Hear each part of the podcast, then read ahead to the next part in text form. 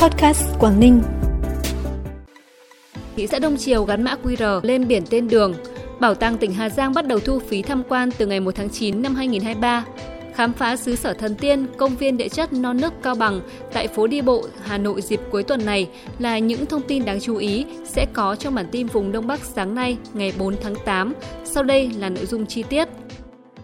Thưa quý vị và các bạn, từ giữa tháng 5 vừa qua, tại các tuyến đường trên địa bàn thị xã Đông Triều, tỉnh Quảng Ninh xuất hiện các bảng biển nhỏ, thông tin tên đường, có gắn mã QR đặt song song bên dưới bảng tên đường chính, tạo điều kiện cho nhân dân du khách trong và ngoài nước hiểu thêm về quy mô tuyến đường, truyền thống địa phương, tiểu sử các danh nhân, giới thiệu các danh thắng, di tích lịch sử gắn với quá trình xây dựng và phát triển của tỉnh Quảng Ninh nói chung, thị xã Đông Triều nói riêng. Việc gắn các bảng tên đường phố có mã QR của thị xã Đông Triều là cách làm mới, vừa góp phần giáo dục tuyên truyền về các giá trị lịch sử, vừa thể hiện sự văn minh hiện đại hướng đến kết nối thông tin đa chiều. Thời gian tới, thị xã Đông Triều sẽ nghiên cứu mở rộng việc gắn mã QR tại các điểm vui chơi công cộng, điểm đậu đỗ xe lân cận, chợ, siêu thị, các danh lam, di tích nổi bật, qua đó kết hợp giới thiệu quảng bá về văn hóa lịch sử của quê hương đệ tứ chiến khu Đông Triều. Bảo tàng tỉnh Hà Giang sẽ bắt đầu thu phí tham quan từ ngày 1 tháng 9 năm 2023. Mức thu phí đối với trẻ em từ 6 tuổi đến dưới 16 tuổi là 10.000 đồng một người một lượt. Học sinh từ 16 tuổi trở lên, sinh viên là 15.000 đồng một người một lượt. Người lớn là 30.000 đồng một người một lượt. Với mức thu như vậy, Bảo tàng tỉnh Hà Giang được trích lại 70% để trang trải chi phí cho hoạt động cung cấp dịch vụ. 30% còn lại nộp vào ngân sách nhà nước. Được biết, Bảo tàng tỉnh Hà Giang được cải tạo nâng cấp từ tháng 12 năm 2020 trên tổng diện tích quy hoạch 4.100 m2, tổng mức đầu tư trên 106 tỷ đồng. Sau hơn 2 năm thi công, công trình đã hoàn thành đúng tiến độ và kế hoạch, đảm bảo yêu cầu cao về kiến trúc truyền thống, kỹ thuật, mỹ thuật và giá trị văn hóa lịch sử, trở thành điểm đến nổi bật, hấp dẫn của tỉnh Hà Giang. Từ ngày hôm nay mùng 4 tháng 8 cho tới ngày 6 tháng 8, Ủy ban nhân dân tỉnh Cao Bằng sẽ tổ chức Ngày hội du lịch non nước Cao Bằng tại phố đi bộ Hoàn Kiếm, thành phố Hà Nội. Với chủ đề Non nước Cao Bằng xứ sở thần tiên, Ngày hội du lịch non nước Cao Bằng sẽ diễn ra tại nhiều khu vực thuộc không gian phố đi bộ Hoàn Kiếm với nhiều hoạt động tôn vinh, quảng bá sắc màu văn hóa của tỉnh, như chương trình khai mạc xúc tiến điểm đến non nước Cao Bằng xứ sở thần tiên,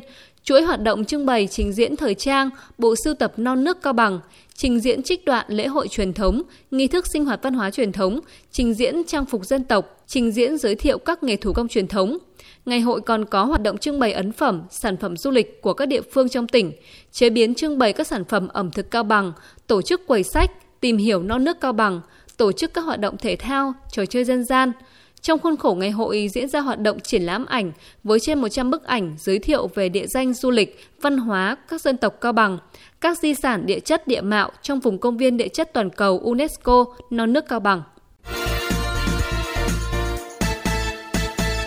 Bản tin tiếp tục với những thông tin đáng chú ý khác. Theo Sở Nông nghiệp và Phát triển Nông thôn tỉnh Bắc Giang, từ đầu năm đến nay, Cục Bảo vệ Thực vật thuộc Bộ Nông nghiệp và Phát triển Nông thôn đã cấp 43 mã số vùng trồng cho vải thiều Bắc Giang. Các mã vùng trồng vải thiều Bắc Giang được cấp xuất khẩu sang các thị trường như Australia, Thái Lan, Mỹ, Nhật Bản và Trung Quốc với tổng diện tích trên 1.000 hecta. Như vậy đến nay Bắc Giang đã có 221 mã số vùng trồng vải thiều xuất khẩu với tổng diện tích trên 17.700 hecta, chiếm hơn 50% diện tích. Việc cấp mã số vùng trồng được xem là tấm vé thông hành, giúp nông sản xuất khẩu theo con đường chính ngạch sang nhiều thị trường thế giới, góp phần nâng cao giá trị nông sản, tăng thu nhập cho người dân.